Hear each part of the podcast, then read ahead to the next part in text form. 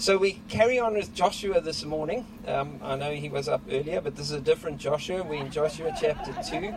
I want to talk about learning faith from the locals. Um, some of the backstory, you know, the Bible is this amazing meta narrative. It's this big story. And part of the backstory is that uh, Joshua has been told, I will give you every place where you set your foot, because he's going to, as it were, take possession of this land. Now, 500 years before, uh, his great, great, great, great, great, great, great grandfather Abraham was told, Walk throughout the length and breadth of this land, for I'm giving it to you. And so Abraham had to put his feet where God was giving him the land, and Joshua gets the same command. But we only inherit this kingdom, not as Joshua had to by fighting with people, but by fighting for people. Once we translate this to the New Testament. And until we are willing to go, we simply aren't going to see uh, people being won in the way that, um, as it were, this inheritance was won. And so we only get the places where we're willing to go and stand. And to do this, of course, we've got to overcome fear and discouragement, doing a quick summary of chapter 1 and learn to be strong and courageous. And then two and a half tribes um, had, had, already found their inheritance. We saw this last week. Um, but, but with Israel, they still had a shared responsibility, a solid, solidarity to not rest until the rest of God's people had found their rest. And we kind of realized it's not okay just for me to be okay. It's not okay. There's a solidarity, and it has ethical force and so God is not finished just because I have rest. God is not finished just because I've got something sorted. God is calling me to go to battle for those who are not part of my tribe. So that uh, brings us to what we saw last week uh, the two oars, and, and some of you were taking notes, and I didn't specifically mention it, so let me help you. The first oar that when you're realizing you're going to battle for those who are not part of your tribe is diversity. You're going to be contending for the sake of people who, who may be very different to you. And the second is mission. And like they two, they two oars on a, on a rowing boat. You don't just pull one. You don't just emphasize diversity. You'll just go in a circle. You don't just emphasize mission. You, you'll go in a circle. Mission just to my own people is not eventually mission. It's precisely the fact that the two are together that the church of Jesus and the people of God accomplish God's purposes on the earth. And so if you're going to move forward, you move forward in diversity and mission. Now, that's quite radical. Uh, why, I don't know, but apparently, you know, there was a whole lot of people who said it's much easier to do mission to people who are just like you. And so we all started forming churches with people who looked and sounded and just like us. And then we wondered why the church had no credibility in God's sort of like uh, economy. It's precisely because we see those things held together. So now we move on today and uh, it, it, uh, remember these themes because they become so significant as we unpack, especially today. You see, we meet today a Canaanite prostitute, talk about as different as you possibly could get who is so full of faith that she's the one who gives courage to the people of God.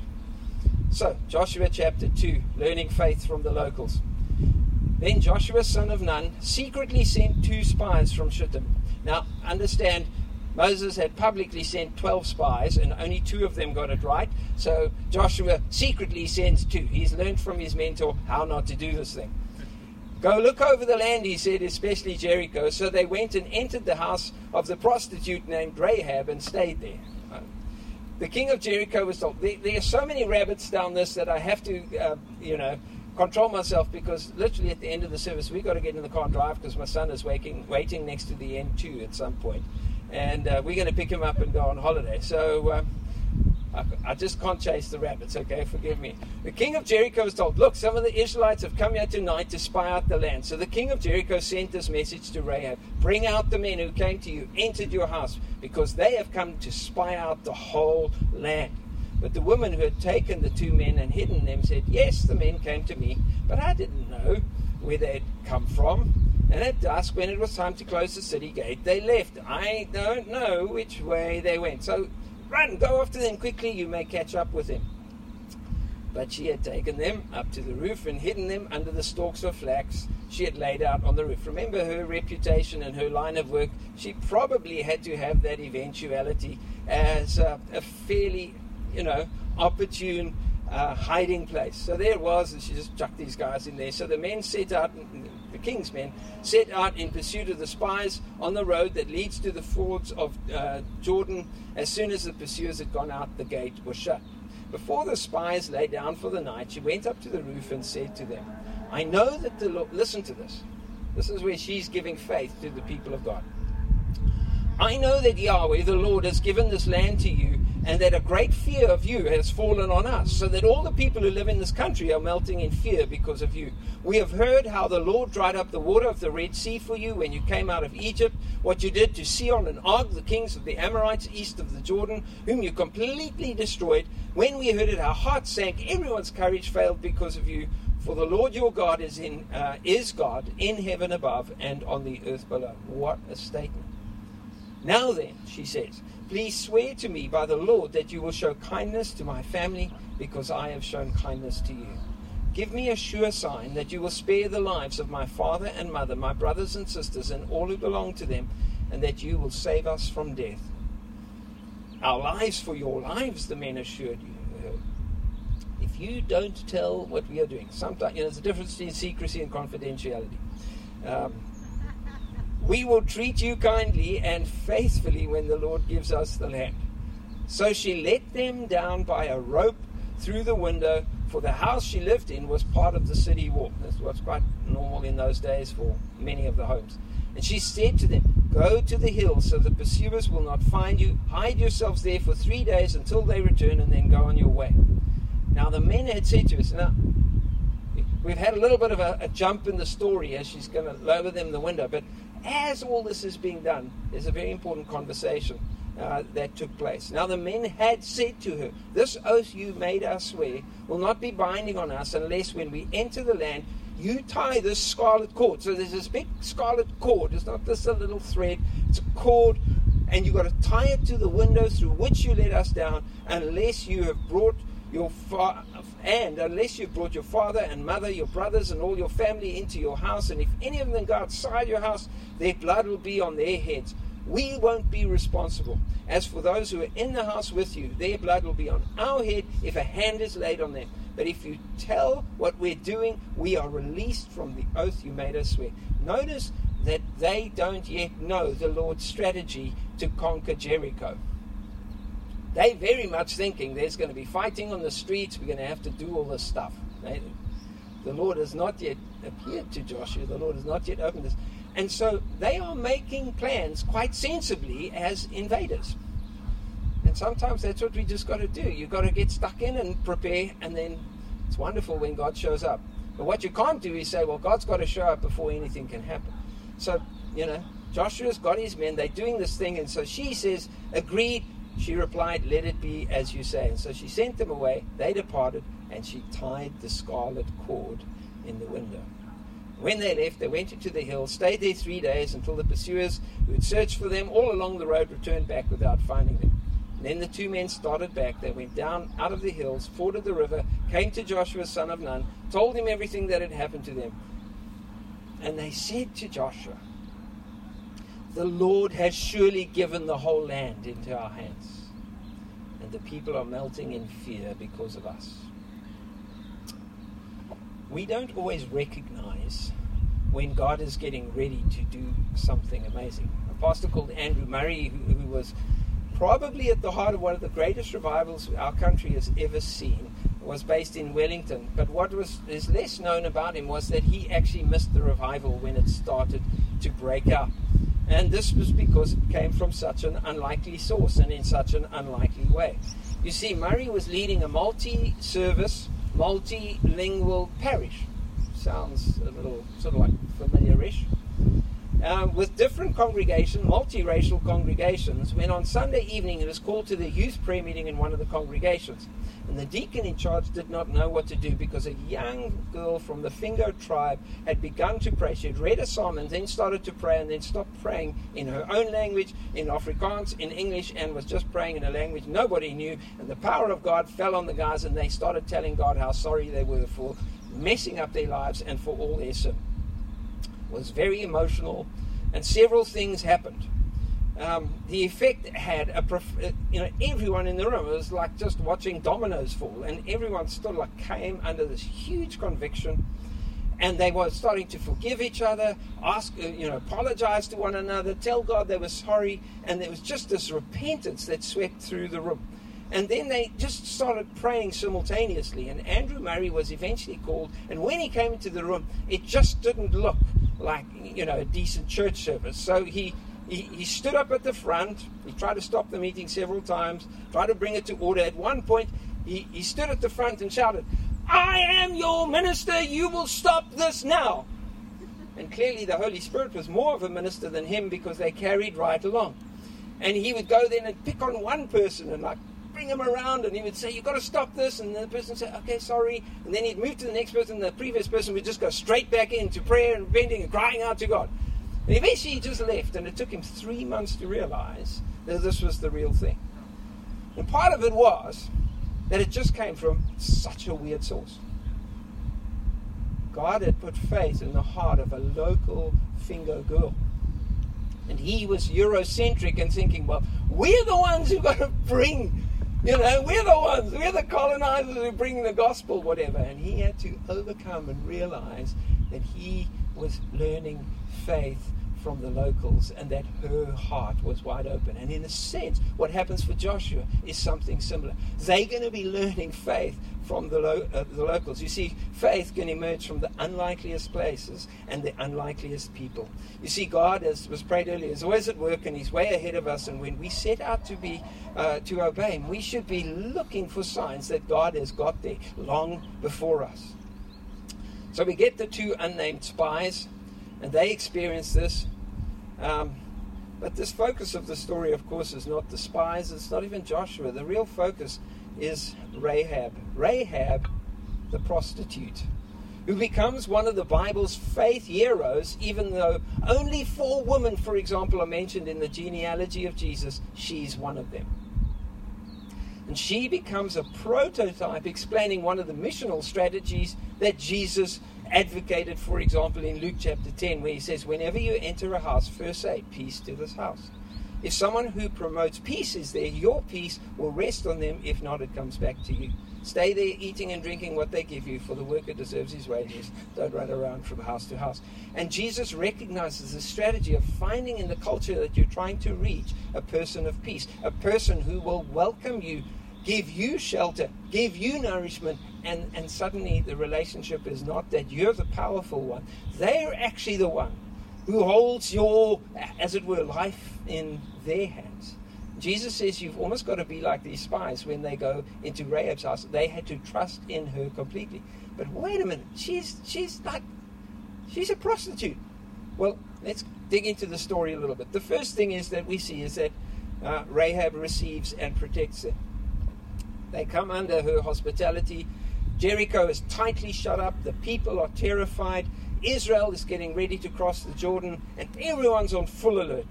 And these two guys slip into the city. They think they're unnoticed, and they head to the nearest hotel. And a bit like the Wild West, uh, there's probably very little difference between the hotel, the salon, and the escort agency in those days. And so these guys slip in there and, and they think they're strangers and nobody knows. Rahab knows immediately and says, You're not staying down at the pub, you're going straight upstairs. And she sticks them under the flax. Um, there'd probably been a few husbands who'd had to hide there in the past. And so, uh, you know, she kind of puts them there built into the city wall. She immediately recognizes who they are and the danger, and she provides them protection because she's been doing thinking long before they knocked on her door. You see, she's been processing the story of the action of God through his people. The news had arrived, and everyone else is afraid, and she's going, I want a God like that. Why should I stay in a place where my gods are powerless in the face of the God? And then, of course, there's a story, and I mean, it's full of humor and everything like that, because she sends the guys on a wild goose chase, and off they go, belting down to the forts, and and uh, you know, you wonder how many men she had spun along in her life. Um, and then, lastly, of course, she lowers them down the wall, and there's the famous scarlet cord. And in one sense, without going too heavy into the typology here, uh, it's a technical term, But there is just this picture of a scarlet thread through Scripture. I'm not going to go further into that, but it's a, it's a worthwhile uh, discovery as well. And her reasons for doing it, for receiving them, protecting them, is that the second thing we see in the story is that she reveals her faith. She, in fact, teaches them faith, she encourages their faith. And so, in an Andrew Murray like incident, you, you see that the guys who should have carried the faith are learning from this, the local. For example, she says this, talking about the future. She says, I know the Lord has given this land to you. Like, like she knows that this land is not going to stay in the space, and she has recognized what the future holds. And you know, our faith is profoundly future oriented. And you have to make decisions today based on what God has said will happen in the future. And the future hangs over us and, and invades the present as part of our kingdom theology.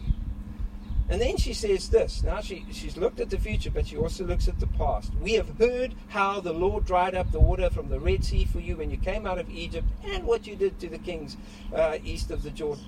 And so she's not just looking at the future, what she senses, she actually looks at the past. And she extrapolates from what God has done in the past and says, well, that's the guarantee of the future, isn't it? And then she talks about the present. And she says, God is king now. He is for Yahweh your God is God in heaven above and on the earth below.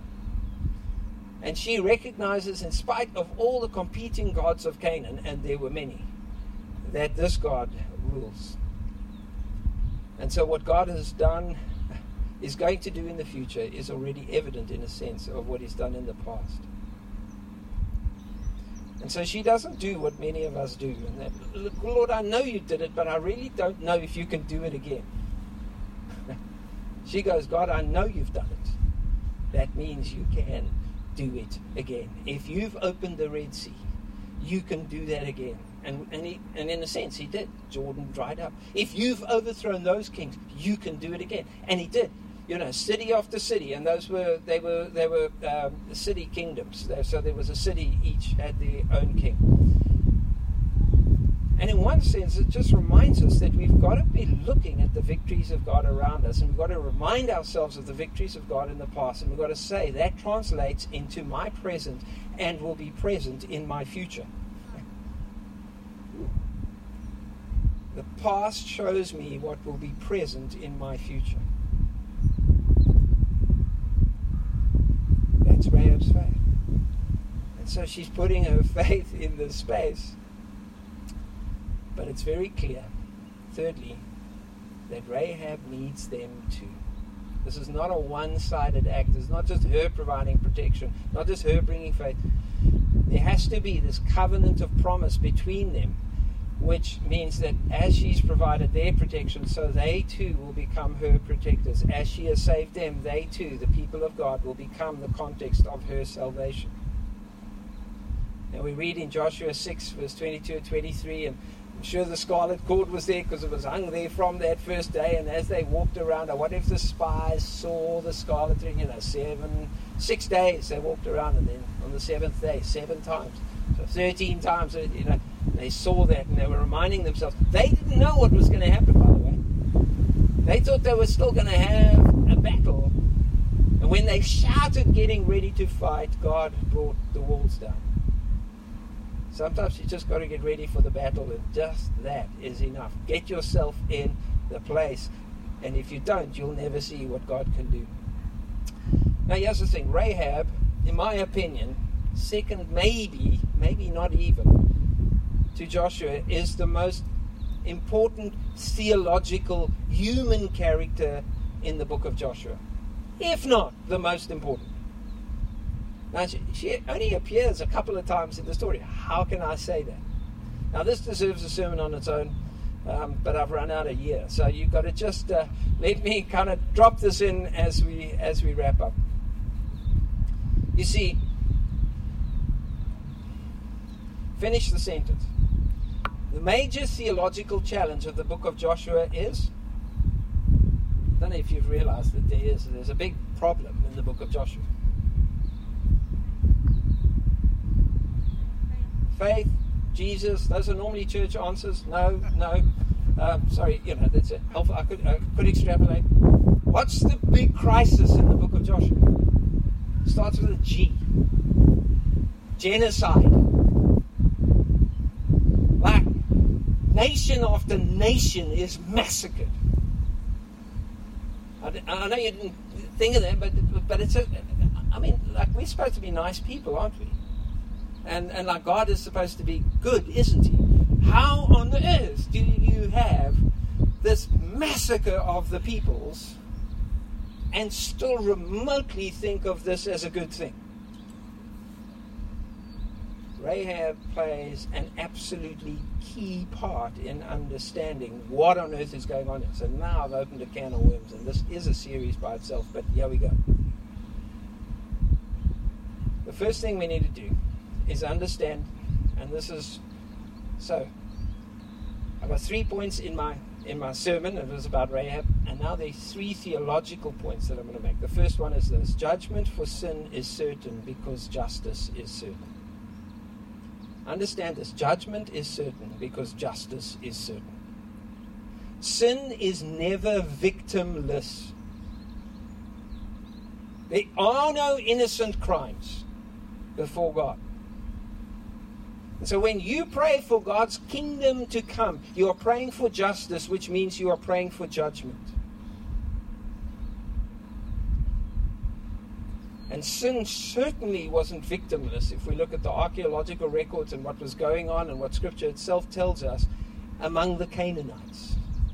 This was a brutal and cruel society. Now, when the cries, listen to me, because this is so important. When the cries of the oppressed reach heaven, God promises to act on their behalf when the time is just and right. God is consistent in this. This is not racial, this is not tribal. If you have messed with that which is right and good, God will stand against you.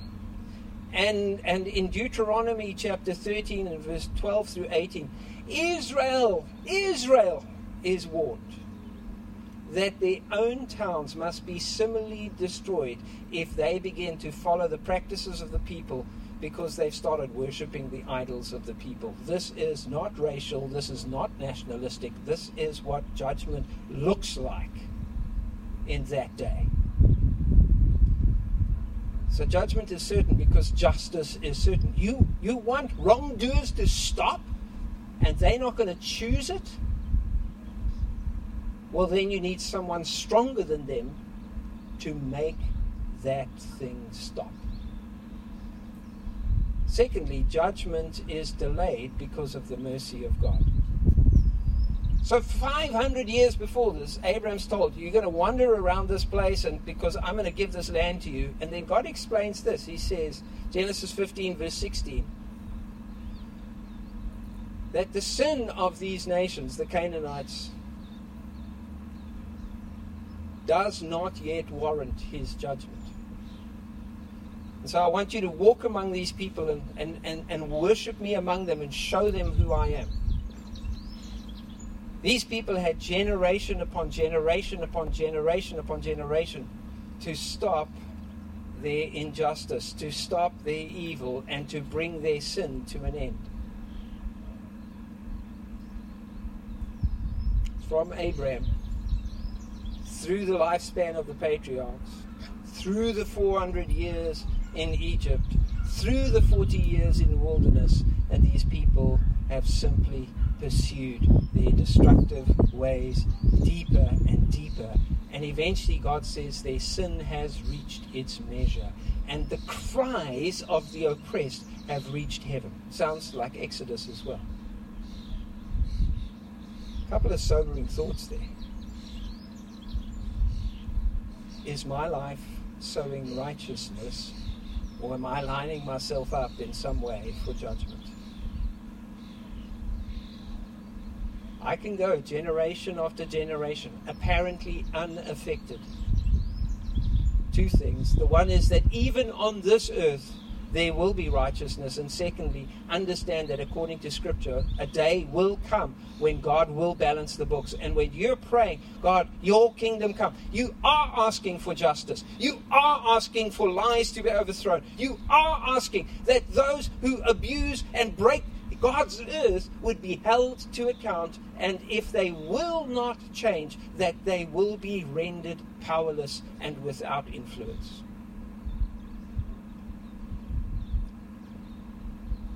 But yes, probably the greatest thing in this book. Judgment is certain because justice is certain. Judgment is delayed because of the mercy of God. And judgment is cancelled when people turn in faith to the Lord.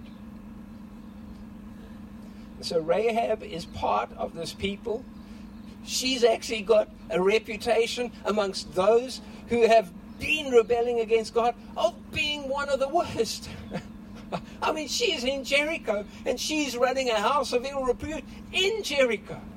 She's like at the bottom of the bottom of the social ladder but she hears the word of God, what he has done and what he is doing, and something shifts inside of her. And she says, I don't want to identify with this. I want to put my trust in him. And not only will Rahab be saved, not only will her household be saved, not only will her mom and dad be saved, not only her brothers and sisters and anyone else who could squeeze into her house but in an incredible picture. She will marry. This, this woman whose reputation is so bad, apparently, she will marry a name, a, a man whose name is Yeshua. We call him Joshua. In the New Testament, his name would be Jesus in the Greek. Well, in the English translation of the Greek and she will be celebrated because because judgment is cancelled when people turn to the Lord in faith. Doesn't matter who you are. Doesn't matter what you've done. It doesn't matter who says you're disqualified. If you will turn to the Lord in faith, Rahab is a theological statement in the depth of a lost society that you're never too far from the mercy of God if you will put your faith in Him. And that God Himself Yeshua himself will marry you to himself. What a picture. And she will be celebrated in the lineage of Jesus. I mean, celebrated, celebrated, honored as a Gentile prostitute. Isn't that brilliant? That in the lineage of Jesus, in the family of Jesus, and in the household of faith is someone who has been grafted in Someone who's been brought in because of the mercy of God. And what did she do?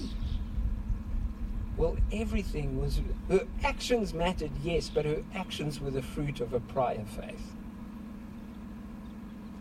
She had put her hope in Yahweh. She was trusting in the God of Israel. And you know, Jesus had several Rahab like missional encounters in his ministry. Wasn't it so? Like people with dodgy reputations, living on the margins. Other times in really powerful places, causing harm way beyond what one man should be able to do. And they end up receiving him. They end up giving him water. They end up, but what happens? He gives them water, the woman at the well. Um, you know, Zacchaeus, he received Jesus into his home. What happens? Suddenly, you know, Jesus is emptying out his home because money has been given back in restitution to the poor. The story of Matthew, this tax collector who becomes the follower of Jesus. You see, Jesus often, like these spies, has to entrust himself to the risk of hospitality of others. People can tell him to go away. People can tell him there's no room. Or you can open the door. And so, guys, as we go into Christmas, Remember that Jesus says this to a church in Revelation 23 Listen, look, see, I stand at the door and knock. If you will open the door, I will come in and we will eat together. See, Jesus is asking for your hospitality. This doesn't mean that judgment isn't coming. One day, if you don't say yes, there'll be another day with another whole set of consequences. But judgment is cancelled. Why? Is that not injustice? No, because judgment was executed on the person of Jesus himself. He went to the cross on our behalf. Not even the Joshua of the Old Testament could do that. Not even Abraham, not Moses, not King David, and not the Apostle Paul. Nobody but Jesus, God the Son, the Son of God, became a perfect human being, was without sin in his actions and in his words, and he chose to take your place so that justice might be faithfully executed. And he did it as a willing, loving substitute so that you can walk free. And I want to ask you this Do you want to be included in the covering of the safety and the mercy of God, then recognize today what Jesus has done for you. You see, that scarlet thread, don't want to overdo this, but there's this hint in the text that the escape from a condemned place is by means of holding on to a scarlet thread.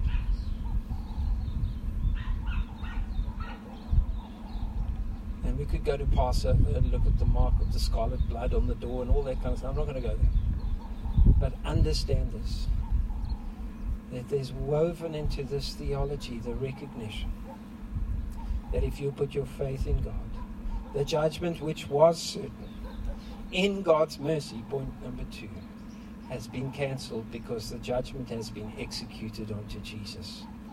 And if you put your faith in Him, He will grant you the mercy you seek.